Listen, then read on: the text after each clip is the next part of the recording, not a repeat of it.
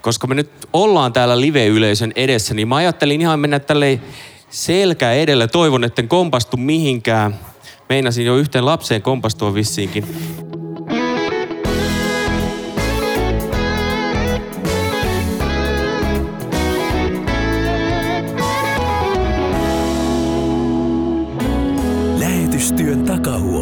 Tervetuloa kuuntelemaan Lähetystyön takahuonetta podcastia, jota yleensä tehdään studiossa ja jossa pureudutaan aina yhteen pieneen osa-alueeseen lähetystyössä ajatuksena niin, että kun uusia lähetystyöntekijöitä, niin he voisivat oppia jotain uutta ja tietysti kokeneemmatkin lähetystyöntekijät ehkä voi oppia jotain uutta.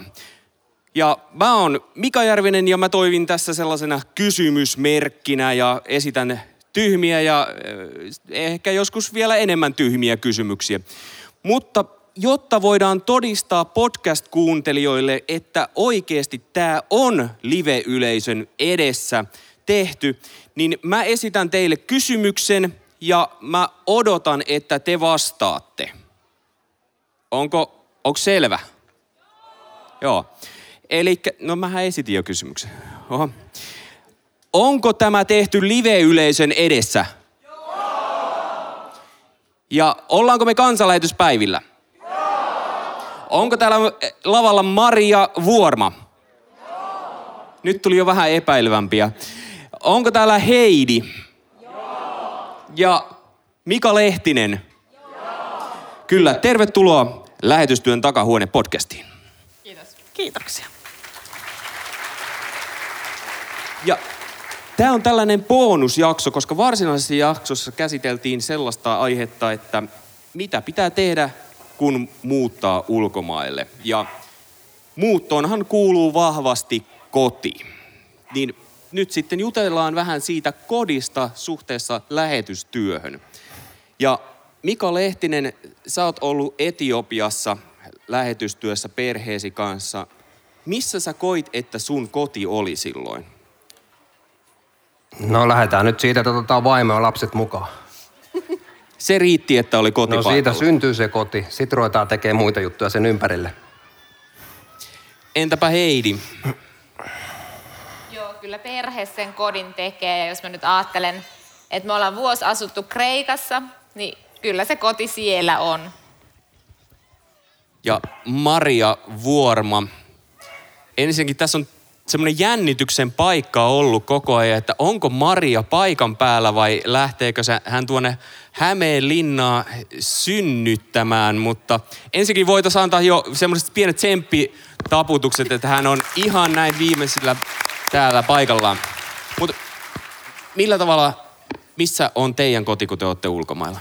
Siis se on aika jännä, että on kyllä kuullut, että muillakin lähetystyöntekijöillä on vähän samanlainen fiilis, että jos olet viikon jossain, niin se paikka alkaa tuntua kodilta. Että jos ollaan viikko hotellissa, niin kyllä me sitten jo sanon, että, että mennään kotia. Ja se koti on silloin se hotellihuone, missä se matkalaukku sattuu olemaan. Oletteko te mi- missään määrin tarvinnut työstää sitä, kun te olette lähtenyt, että te olette jollain tavalla saanut sitä kodin tuntua siihen? Onko koskaan ollut mitään sellaista tarvetta? Mä yleensä pakkaan jääkaappimagneetit mukaan, että eikö se ole aika semmoinen, niin kuin, siitä tulee kotosa olo. Ja meiltä lähtee mukaan juustohöylä ja purkin avaaja Suomesta. Joo, ja varmaan ylipäänsä on ehkä siis se, että ruvetaan tekemään sitä kotia. Että miten sitä sisustetaan ja muuta. Että se on tärkeitä elementtejä kyllä, että sitten rupeaa syntymään se koti. Eli nyt kun me ajatellaan, että on uusi lähetystyöntekijä lähdössä, niin mitä te suosittelisitte hänelle siinä lähdön tunnelmassa, että pitäisi ottaa mukaan? Onko se aina joku rakas asia vai pitääkö jotain muutakin huomioida siinä? Siinä on ehkä vähän puolensa ja puolensa. Että, jos on semmoinen niin joku äärimmäisen äärimmäisen tärkeä esine, jota niin kuin tosi paljon harmittaisi, jos se menisi rikki tai hukkaantuisi, niin sitten ehkä jättäisin sen turvaan johonkin kassakaappiin Suomeen. Että sitten ei välttämättä kannata roudata sitä ulkomaille siltä varalta, että just, jos just se laukku sitten sattuu menemäänkin hukkaan. Mutta kyllä jotain semmoista pientä juttua, mistä sitten voi, niinku, että et nämä tuntuu kodilta, että et sitten kun on ensimmäinen päivä uudessa rakennuksessa, niin voi sitten levitellä ne omat pikkutavarat ympärille ja että tämä on nyt minun paikka. Ja ehkä meillä viime vuosina pakatessa lapset on saanut päättää omia leluja ja sellaisia juttuja, mitkä heille on tärkeitä, niin sitten ne matkalaukut on siitä kyllä täyttynyt. Ja toinen on ehkä sellainen, että riippuu mihin kohdemaahan olet lähdössä. Että jos mä puhun vaikka Etiopiaan, niin sitten en mä, mä ajattelen, että okei, lähdetään sinne vaan, mutta vaimo saattaa sanoa, että ota sinne mukaan vaikka painekattila. Että sä ajattele sellaista asiaa etukäteen, mutta niin tällaiset jutut ehkä niin etukäteen on miettiä, että minne ollaan menossa. No, mutta sehän on kevyt tavallaan, kun siellä on paikka niin, sisällä. Niin, kyllä, kyllä. Joo, kyllä, kyllä. Mutta mulle on Suomesta lähetetty jauhelihamylly, semmoinen niin vanhan ajan niin kuin käsikammella oleva. Se oli painava, mutta hyvin tuli sitten perille kuitenkin. Niin teidän siellä ei ole mahdollista jauhelihaa ostaa samalla lailla tiskiltä kuin täällä? No silloin, jos kaupassa sattuu olemaan lihaa ja jos niiden lihamylly sattuu toimimaan. Yhdessä vaiheessa oli puoli vuotta, ettei toiminut. Niin kyllä me oltiin aika tyytyväisiä siitä minun kunnon vanhan ajan jauhelihamyllystä. Sitä myöskin naapurit lainas sitten, että se oli sangen hyödyllinen kapistus. Niin se, mikä jäi mainittua, mainitsematta, niin vuormat siis ovat tuolla Papua Uusikineassa ja siellä joskus aina joitakin tuotteita saa odottaa kauppaan. Joo, kärsivällisyys on hyvä. Mitenkäs Heidi, missä maassa te olette tällä hetkellä teidän perheen? Tällä hetkellä Suomessa, mutta kesän jälkeen taas palataan Kreikkaan. No, kun te olette siellä Kreikassa, niin onko teillä täällä sitten myös koti? Ihan fyysisesti olemassa? No meillä on fyysisesti olemassa koti, missä on kyllä vuokralainen asumassa, että me esimerkiksi nyt ei itse päästä tätä kotia käyttämään. Mutta on se sille ajatuksissa kiva, että on joku paikka ja siellä on niitä tavaroita sitten myös odottamassa joskus, kun palataan pidemmäksi aikaan Suomeen. Te voitte ajella sinne nurkille ja katella, että tuolla se meidän koti on. Kyllä. Ja siellä ne tavaratkin olisi, mutta eiköhän lähetä nyt sinne majapaikkaan. Tosi kiva. Hei, sitten, miten Mika? Te olette nyt tullut Suomeen, mutta Etiopia, minkälainen paikka sillä on sydämessä edelleen kotina? No onhan siinä merkitys. Siellähän se on, eikä lähde. Että tota, on merkitystä erittäin paljon. Ja sulla työnkuvakin liittyy nytkin osittain myös siihen Etiopiaan. Onko Joo, liittyy osittain kummilapsiohjelman puitteissa, kyllä. Joo. Eli jos on kummilapsityöstä jotain kysyttävää, niin kannattaa tulla kysymään sitten Mikalta. Hän osaa sitten vastata. Juuri näin, kyllä. Pitääkö paikkansa? Kyllä, ja kummia tarvitaan. Pieni mainoslaus. Hei, mikä on muuten kummilapsitilanne? Sä sanoit, että kummilapsia siihen tarvitaan tukijoita. Niin, uusia tukijoita olisi hienoa saada mukaan, että toiminta pyörii täysillä Etiopiassa, mutta kummia tarvittaisiin Suomen päässä. Nyt jos me ajatellaan sitten teidän kohdemaita ja kulttuureja, joiden parissa te ootte, niin minkälainen merkitys kodilla on vaikka heidän parissa Heidi, joiden kanssa te työskentelette ja millä tavalla se eroaa teidän kulttuurista suhteessa kotiin? Meni jaarittelu. Nyt oli tosi vaikea kysymys. No me tehdään pakolaisten parissa työtä. Siellä on tietenkin kipuna se, että ei ole sitä omaa kotia välttämättä. Mutta toisaalta sit ihmiset on todella sellaisia vieraanvaraisia ja mielellään kutsuu ihmisiä kylään ja saa osoittaa siellä omassa kodissaan sitten sitä vieraanvaraisuutta ja se koetaan tärkeäksi arvoksi. Joo, meillä Papouessa Kineassa tietysti ne paikallisten kodit on hyvin, hyvin erilaisia kuin mitä meidän semmoinen länsimaalainen. Meillä on vähän niin kuin suomalainen kesämökki-tyyppinen talo. Sen hienoin piirre on se, että siellä on tiskinkuivauskaappi ja sauna, jotka ei muuten ole kauhean yleisiä, mutta, mutta niin kuin, se on selkeästi suomalaisen koti. Kun taas sit paikalliset he rakentaa muutaman vuoden, maksimissaan ehkä niin kuin viiden vuoden välein uudestaan koko sen mökin, koska se niin kuin mätänee sitten se ää, rakennus. Katto esimerkiksi on semmoista niin kuin kaisla-tyyppistä materiaalia, niin se ei kestä montaa vuotta. Et sit silloin kun esimerkiksi talo palaa aika helposti, koska on nuotio sisällä, niin tuota, itsestä se tuntuu aina aivan kauhealta ajatukselta, että jos koti palaa. Mutta he on itse silleen, että no kaikki ihmiset säily hengissä ja ehkä siellä nyt astiat meni, mutta ensi viikolla rakennetaan uusi koti. Tiedätkö, mikä astia sieltä ei olisi mennyt?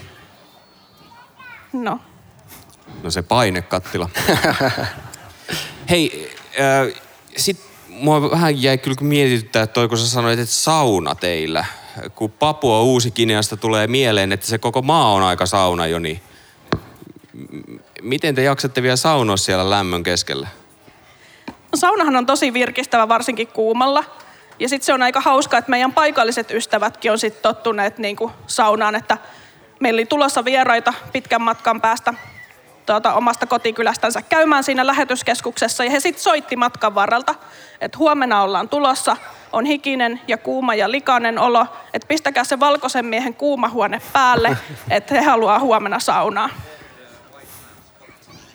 Mika, miten ero etiopialaisen koti tai kulttuurikodista suomalaiseen? No ehkä vähän sama kuin tuolla Papua Uudeskinässä, että on erittäin köyhissä olosuhteissa ihmiset elää, mutta siis on myös todella rikkaita.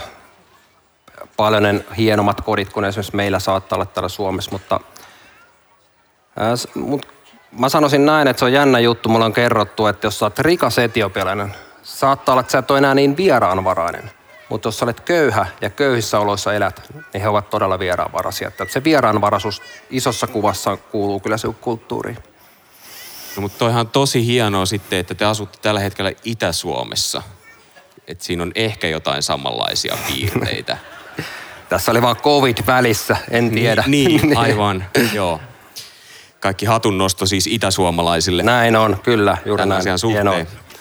Hei, äh, miten sitten kotiväki?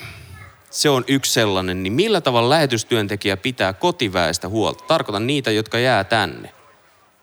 Millä tavalla te pidätte suhteetta heihin? Mikä olisi hyvä neuvo uusille lähetystyöntekijöille? Kyllä sitä on niinku, varsinkin alkuaikoina miettiä, että, että ne, ketkä on lähteneet joskus niinku 20, 30, 40 vuotta sitten, ja se viestintä on mennyt jollain postikorteilla ja kirjeillä. Että kuinka paljon etuoikeutetummassa asemassa me voidaan olla, kun toimii WhatsApp jopa Papua Uudessa Kineassa. Että kyllä me niinku joka viikko otan ihan niin kuin tarkoituksellisesti aikaa siihen, että soitan Suomeen. Ja tietysti aikaero vaikuttaa siihen, että täytyy sitten niin kuin etukäteen sopia se, että milloin soitellaan. Niin tota, paljon tiiviimmin tulee pitettyä yhteyttä Papua Uudesta Kineasta kuin sitten Suomessa. Mä oon huomannut ton ihan saman. Sieltä sukulaisiin ja perheisiin piti ihan viikoittain yhteyttä ja useammankin kerran viikossa. Ja sitten kun me tultiin Suomeen, niin kas kummaa, en mä olekaan soitellut äitille ollenkaan niin montaa kertaa tänä aikana. Koska nehän on siinä ihan lähellä. Niin, samassa maassa. Niin tärkeää. Totta kai on pitää yhteyttä kotiväkeen puolen toisia. Sitten jos on vielä niin vaikka la- lapsen lapsia ja muuta, niin sehän on tärkeä elementti kaikin puoli.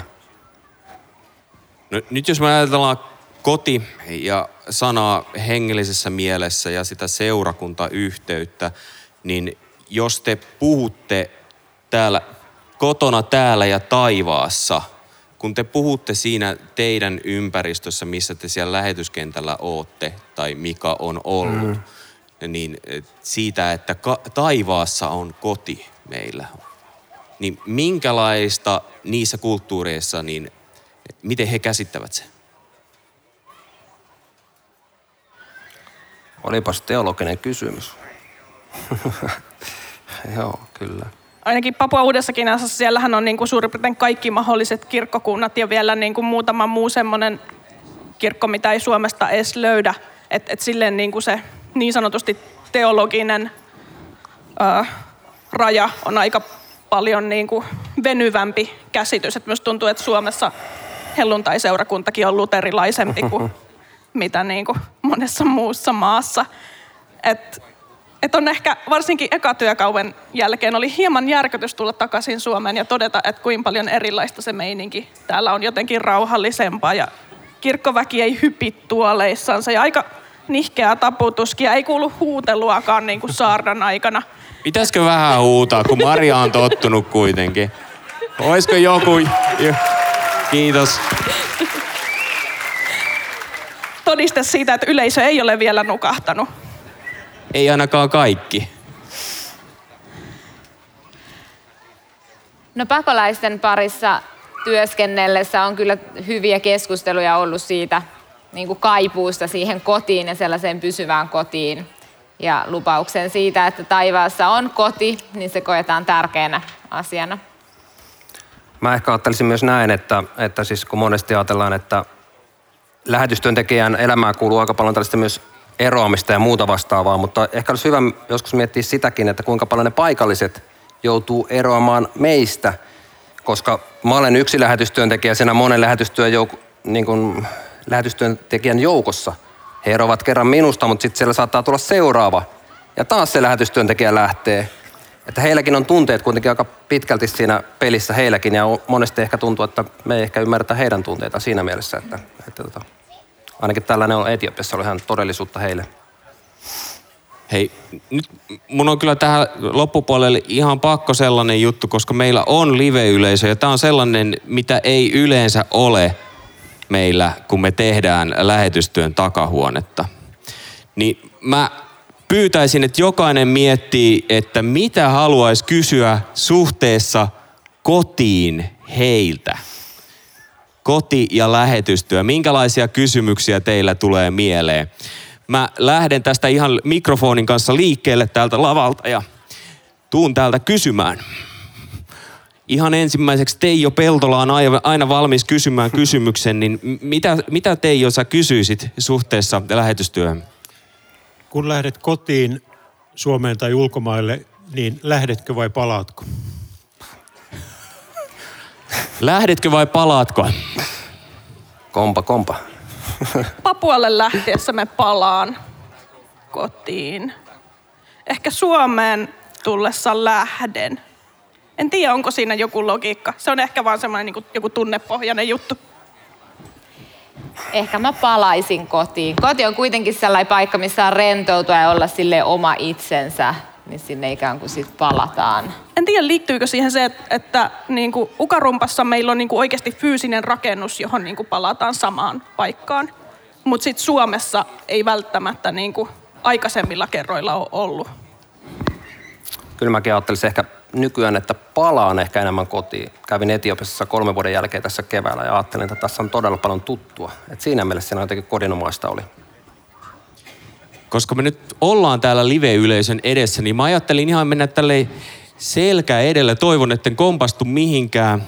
Meinasin jo yhteen lapseen kompastua vissiinkin.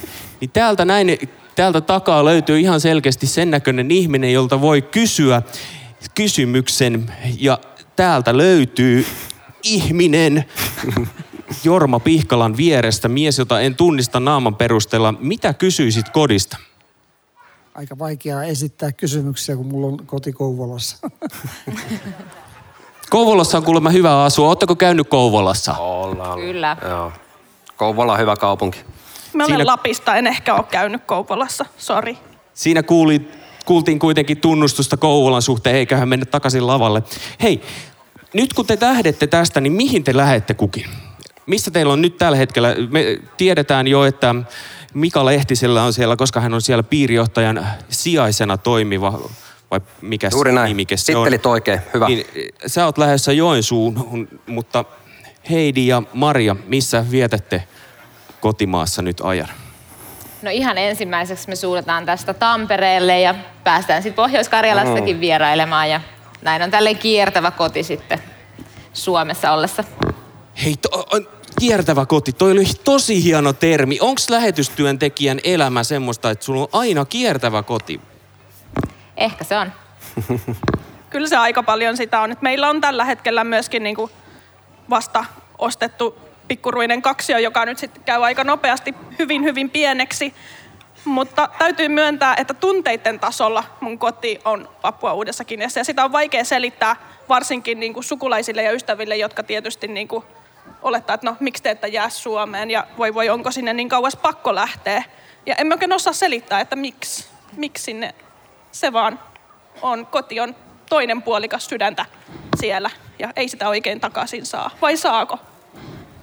Siihen on nyt hyvä jättää siihen mm. kysymykseen, että mi- miten se asianlaita on. Hei, seuraava kokonainen jakso lähetystyön takahuonetta tulee sitten kuukauden alussa ja sen voi käydä kuuntelemassa vaikka kansanlähetys.fi kautta podcastit. Kannattaa käydä, jos olet yhtään kiinnostunut lähetystyöstä, niin sinne vaan kuuntelemaan. Taputetaan vielä, koska live-yleisö on paikalla, niin vieraille. Ja ne oli ne suomalaiset taputukset, mutta koska Maria on tottunut vähän enemmän elämään ja... Ja myös Etiopiassa, sori vaan.